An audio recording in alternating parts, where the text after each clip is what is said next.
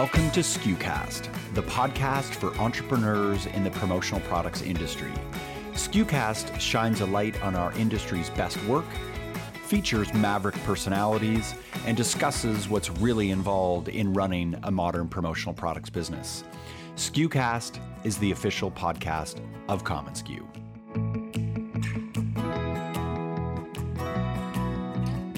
They manage the expectations and then beat them.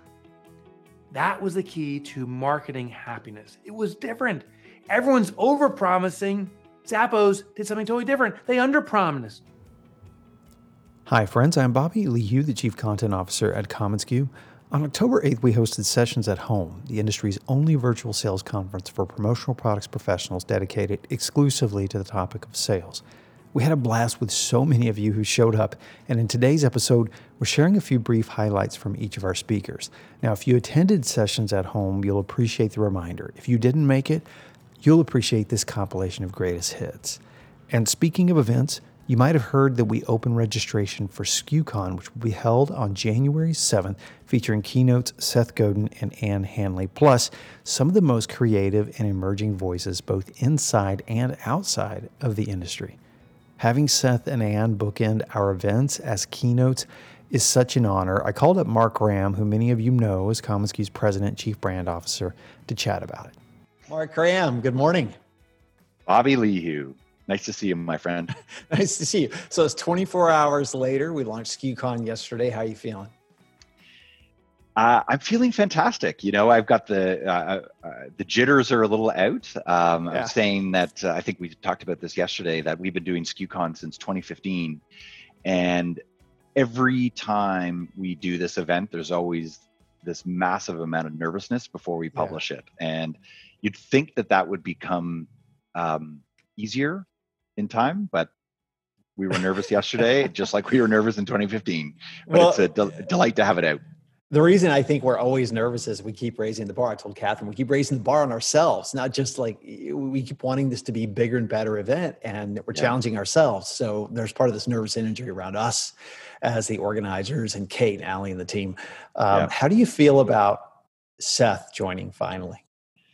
Such a such a surreal moment, uh, and obviously such a delight and a privilege for us to ha- welcome Seth to the virtual stage this year. Uh, my my relationship with Seth started in about 2006, 2007 when I read his book, The Purple Cow. Yeah. And at the time, I was a distributor with RightSleeve, and it the book stopped me in my tracks. It completely changed how it is that I thought about marketing, um, about how to create a, a remarkable brand, how to build tribes, and how to build meaningful, true, authentic connections with your customers and uh, that was something that just completely changed how it is that i thought about marketing and business yeah. in general. And lots of those principles uh, have certainly carried forward with the birth of commonsku um, and from that book i reached out to seth and thanked him for his work and his blog and his and his his book. He wrote back and that started a, a great uh, friendship and also had the opportunity to meet him on a couple of occasions including one incredible time last year in New York, where Catherine and I were down in New York for sessions, and we traveled up to his studio just north of New York City, and we had this epic lunch with him and his team in this uh, great studio he has there. And he just sat down with us for about 75 to 90 minutes, answered our questions. We spoke about yeah. the state of the world and marketing and what was going on with commonsku. And it just forged a really meaningful friendship. And we're delighted to welcome him to, to the stage to um, share his experiences with the rest of this community. That's awesome. Um, how about you, Bobby? I know that Ann Handley has been a, a, a, close friend for some time, and must be kind of cool to welcome her oh, as well. Yeah, yeah, it's big for both of us, right? Both you, you and Seth, and me and Ann. Ann and I have known her for ten to fifteen years, and she's just as authentic and beautiful person privately as she is publicly. Um, yeah. But but we go way back now, and and when I was with Robyn, actually, we sold merch to MarketingProfs. So they were yeah. we did some we did some cool campaigns and projects for them. But I was friends with Ann before that, and so it's great to bring her. And one of the things that I love about both Seth and Ann is this authenticity, this word that we've used so flippantly, has been at the core of both of their works in, yeah. through whatever iteration they've been through. And now they're two of the, if not the most, uh, of the most influential marketing leaders in the world today, not yeah. just in the US, but in the world. And yeah. of course, Ann leading the largest B2B marketing organization in the world. Eh, for, for both of us to have not just our heroes and mentors and advisors and friends, bookending this event is yeah. is like a dream come true for us. And the other thing, I think you and I talk about this that um, we feel like a new era. We're on the precipice of a new era as an industry, and yeah. so putting a stake in the ground that marketing that the what we do as a medium is no longer the stepchild of yeah. of marketing. That it's at yeah. the forefront. Is this is a part of that conversation. So there's a lot going on with us having this yeah, for sure. And and I think in closing, I'd be remiss to to say that we are so fortunate to also have an incredible lineup of oh. industry oh. up and comers right. and rock stars, and some people that have been on the stage before, and others that uh, we were really fortunate to be able to attract to the stage. Yeah, yeah. And I just I love the fact that we're going to have this wonderful mix of outside uh, personalities that can bring that macro perspective to the community, yeah, yeah. coupled with that on the ground uh, feet on the street industry experience. Yeah. And uh, to Seth, to Ann, and to everyone that has uh, generously uh, agreed to be uh, with us at, at uh, SKUCon in January, we really, really thank you. So it's uh, it's exciting. Registration is uh, on fire, and we can't wait to see everyone on the seventh of January.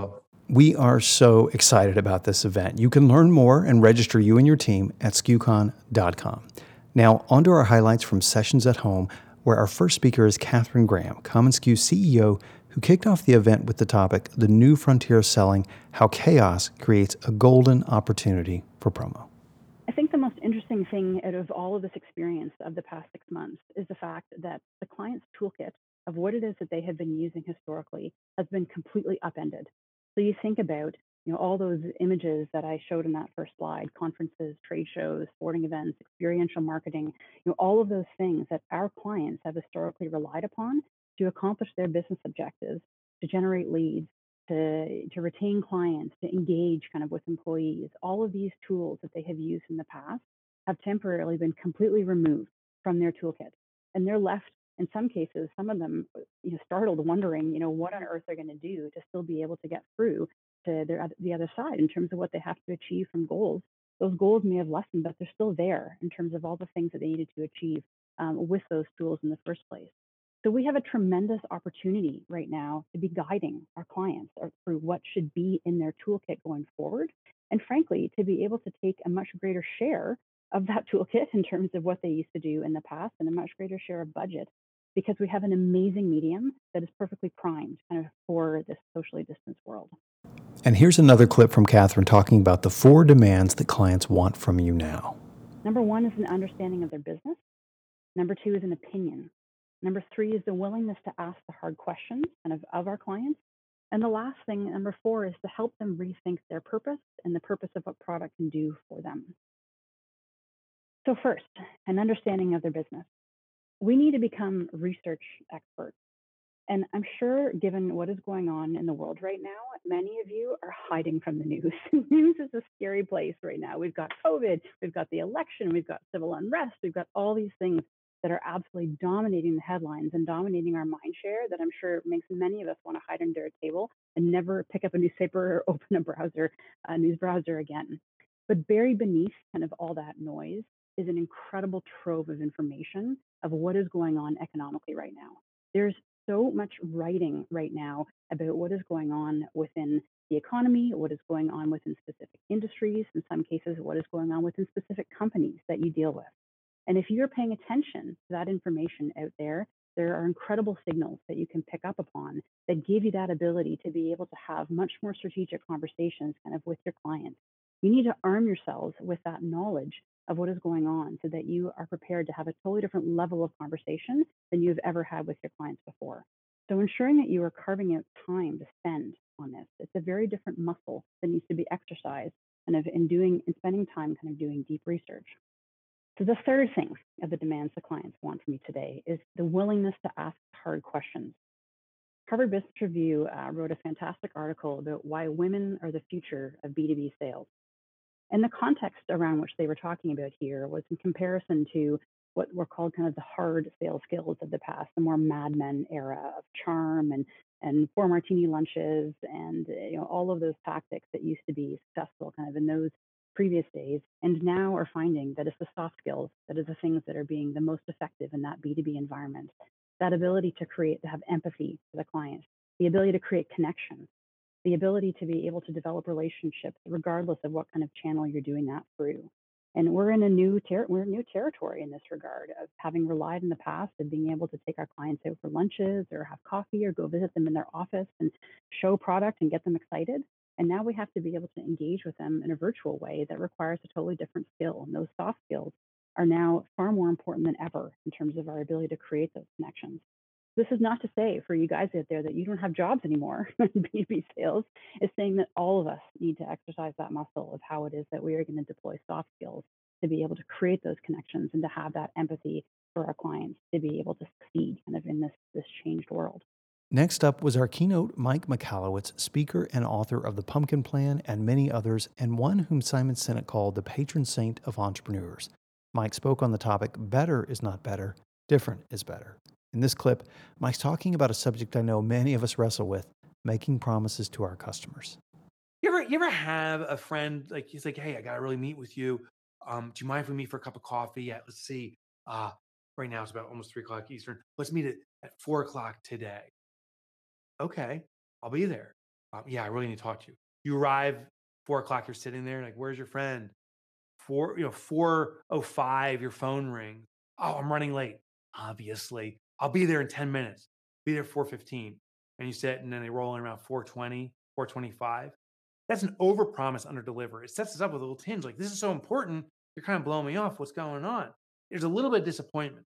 And in business transactions, that can be devastating. Personal transactions, friendships, hopefully not. Well, Zappos knew this and used this as a different marketing approach. They sell happiness after all when you would order a product, I don't know if anyone here has ever bought anything from Zappos. When you buy for something from Zappos, they uh, very funnily they say, um, you say you order like on a Monday, they say we'll get the shoes you purchased to you by Friday, and then they FedEx them overnight. So you have an expectation set to receive these on a Friday, but you order them on Monday, they arrive on Tuesday. You come home, there's a package there. It feels like it's your birthday. Zappos is awesome. Now, a lot of people don't know the backstory. Zappos, when they started, was competing against Foot Locker. You've probably heard of that name before. Foot Locker is in every mall in America, and they're backed by venture capital. Uh, they have a very established name, and they saw that the future of business was on the internet, and uh, they too were taking orders through their website. and Zappos was. Now, Zappos was starting out of a garage. Ultimately, Tony Hsieh joins them Foot Locker would set a promise. So when you order the shoes on Monday, they said, we're going to FedEx these to you. You'll have them on Tuesday. And 99% of the time, they'd arrive there on Tuesday. But one out of 100 times, FedEx would get stuck, a plane wouldn't land on time, a storm would come tearing through, whatever it was, and the package would arrive a day late. It wasn't there on Tuesday, it's there on Wednesday. Now, Foot Locker sucks. They can't deliver on their promises. It hurt their reputation.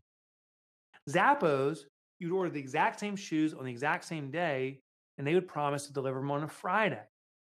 Then they would FedEx your shoes overnight, and 99% of the time it would arrive there on Tuesday, and it's your birthday because you're expecting them on Friday. One time, one out of 100 times, arrive on Wednesday because a plane didn't land on time or a storm came through. And it still felt like your birthday because it was early. They managed the expectations and then beat them. That was the key to marketing happiness. It was different. Everyone's over promising. Zappos did something totally different. They under promised, which becomes very attractive because they beat their promises and they wow you. And the direction is very clear become a loyal customer, buy from us again. The order forms, the customer loyalty, the VIP cards were in the package itself. You're among the tribe now. Join us. What do you promise and how can you reset the promise to under promise and over deliver? How do you manage expectations this way? One other tip Mike shared was a challenge we see a lot in our industry and was also one of his biggest challenges. I think the defining moment was when I met with a friend of mine and I had just become an author writing those books I have up there behind me. I came out with my first book and didn't sell well. In fact, the first day was miserable. I sold zero copies. And just to drive home the pain of selling zero copies of a book as an author, that means my own mother didn't buy a book that day. It was tough. And I went to this guy. His name is Yanik Silver. And I was speaking with him and I said, I don't know how to market it. And he says, Let me ask you something about, about how to market it. He Because let me ask him about why you need to market it. Because is your is your product or offering better than what the competition does? He was asking me, but I'm also asking you what you do in some form. Do you have better service? Is it more thorough? Is it more accurate? Is it better quality? Are you better in some capacity than what the competition's doing? I strongly suspect you are. I mean, the fact that you're here looking to learn and improve your business, I clearly believe you care more about your business. So I strongly suspect you're better in some capacity. And so I said to Yanik, yeah, I'm absolutely better. He's like, is, is this book of true service to your customers? I said, absolutely. He goes, what if the customers buy the alternatives, the other books that are out there? I said, there's, there's some really bad stuff put out there. There's these these people who just kind of throw something out there just to sell something quick and they're trying to upsell their service. They, I said, I put my soul into this. Everything I know is in my book. It will be of service and you don't even ever have to do anything beyond it. Just get the book and it'll change your life. That's how I wrote it. He goes, you really believe it's better than the competition? I said, yeah. And he goes, and they're buying something else, right? I said, yeah. He goes, that may be their problem because it's your fault. Because you have a damned responsibility to outmarket them. If you have something that's better than what your competition does, it is of a disservice not to be marketing it better than the competition. You have something that's great. I know it. And if you're not marketing it differently, if you're not pushing it to the limit, you're failing your customers. You're failing your prospects. You're failing the community. Different is better. Danny Rosen is the co founder of Brandfuel Inc. and talked about Promo 3.0, the new revolution, and shared a ton of actionable insights like this one. So, in order to help solve client problems, we've got to identify what the problems are. And then we must deliver those answers that motivate, not manipulate them to purchase from you. I'm going to sh- share some of those uh, challenges today. And if there's one takeaway, just one takeaway I want for you guys to have, whiteboard what your customers' challenges are. Go out and ask them and come up with products and services that will be the solutions they are desperate for. Dive deep into specific industry verticals, into departments, trends, even headline news. And you will begin the critical journey of actually earning that title of trusted partner that we all brag about on our website. You'll find better customers and be able to rid yourselves of price divas who whore you out. What I love is that Danny got to the heart of what we do and really challenged us. Let's try and answer our clients' ongoing number one challenge. How do we help customers sell more stuff? Now, I'm curious, how many of you really believe that our medium can help marketers dangle a carrot and drive sales and marketing results? Think about it. Can we help with meeting attendance, engagement, follow up post meeting, uh, data capture, appreciation, demos, surveys, education, referrals, getting them to watch a video, webinars, take this test, take this trial, activation and action. Yes, yes, we can. And if we better understand the value of our client's client, we can make a strong case for ROI. Here's an example. Imagine the lifetime value of a client's client is $150,000. Now, if that's the case, why are we suggesting 99 cent C handle mugs with our client's big, obnoxious logo on them as a gift that is exchanged for spending time with a $150,000 value target? We must convince our clients that their time, their clients' time is valuable and that they must invest in the relationships with a gift of a high quality branded merchandise, perhaps with subtle logo treatment. To me, a handmade $70 sustainable Cotopaxi bag is likely a much better answer than the ceramic mug that's going to end up in the back of a cabinet or an Aunt Sally's garage sale. Sustainability matters. You know, buying behaviors are driven by personal values. So sell stuff that lasts. Anything less is a liability to you as a salesperson, your company, your client, and our industry. And finally, Danny shared a glimpse into the future. Now imagine a future where products have a life expectancy statistic associated with them, where we could tell our clients that one mug is $9 and lasts for a year, and another mug is $35 but lasts for 10 years. I know where I put my budget. Sustainability matters to our customers. And it better matter to you. Sustainability is the future of our industry. Less crap, more quality. Get this the word specialties and promotional will be replaced in the future. Maybe our medium will be called tangible media or product media. And in the future, my guess is ASI and PPAI will probably have to do a little rebranding. And finally, we saved the best for last and invited Daryl Griffin, president of Accolades Inc., to close out our day. Daryl has been the recipient of numerous awards. Most recently, she was recognized as the 2019 recipient of the PPAI Woman of Achievement Award and the H. Ted Olson Humanitarian Award. Daryl spoke on the topic Three Timeless Sales Secrets to Help You Thrive Through Any Season and shared this insight on building a team. Does your team have that pit crew mentality? While pit crew relates to a NASCAR race, the process is about knowledge, roles and responsibilities, and employee engagement. When the race car driver pulls the car over, each member of the pit crew knows exactly what they are expected to do and how long they have to do it. A pit stop for four tires and fuel can last 12 to 16 seconds. And a stop for two tires and fuel may take five to seven seconds. Late in a race, a team may only need a small amount of fuel to make it to the finish. This is called a splash and go and may take as little as two to three seconds. So there are no assignments given in the pit, no training, no safety instruction. That's done. Focus is on all actions for efficiency and safety. For a win for the driver is a win for the team and the pit crew is an important part and key part of that team. Are there pit crew crews in your company? Are they treated as ladies and gentlemen? The investment in people will reap a bountiful harvest in loyalty, respect, that they will emulate and replicate with your client family. Daryl shared a rich message on the subject of sales leadership, and she closed with this final point. There's a company in St. Louis named Barry Wehmiller. It's a large manufacturing company run by a guy named Bob Chapman. Bob believes that leaders of the company have the responsibility for the precious lives that work there. He knows that every single person in his company is someone's son or daughter, and it's his responsibility to take care of them. If you ask him what does your company do? He says, We build people to do extraordinary things. His first thought is about people, not the manufacturing of packaging equipment. People. Is Barry Wehmiller a successful company?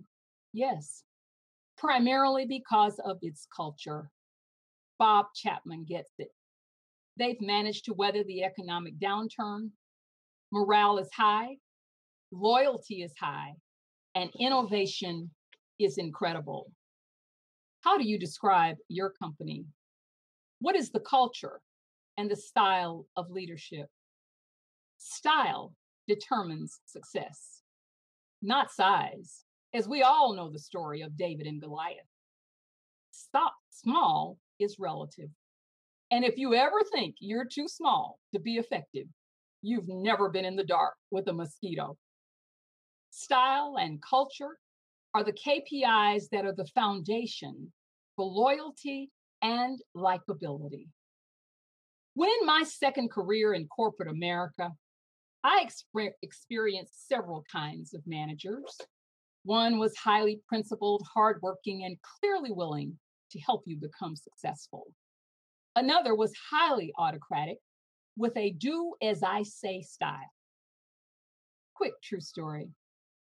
The do as I say manager was having a weekly one on one with one of our team members, and the fire alarm sounded. As we dashed to the stairs, we noticed his door was closed and we knocked, we banged. When we got outside, we noticed they weren't there. Finally, they both appeared and both were very angry. The employee was angry because that employee was told not to leave the meeting as it was only a fire drill. The manager was angry because when the firemen checked the building and found them there, they asked him to leave to evacuate. So much for this management style, which was short lived. How do you show that you care in your company? Thank you for tuning in to today's episode. If you want to catch our next event and inspire and challenge your team, visit SKUcon.com.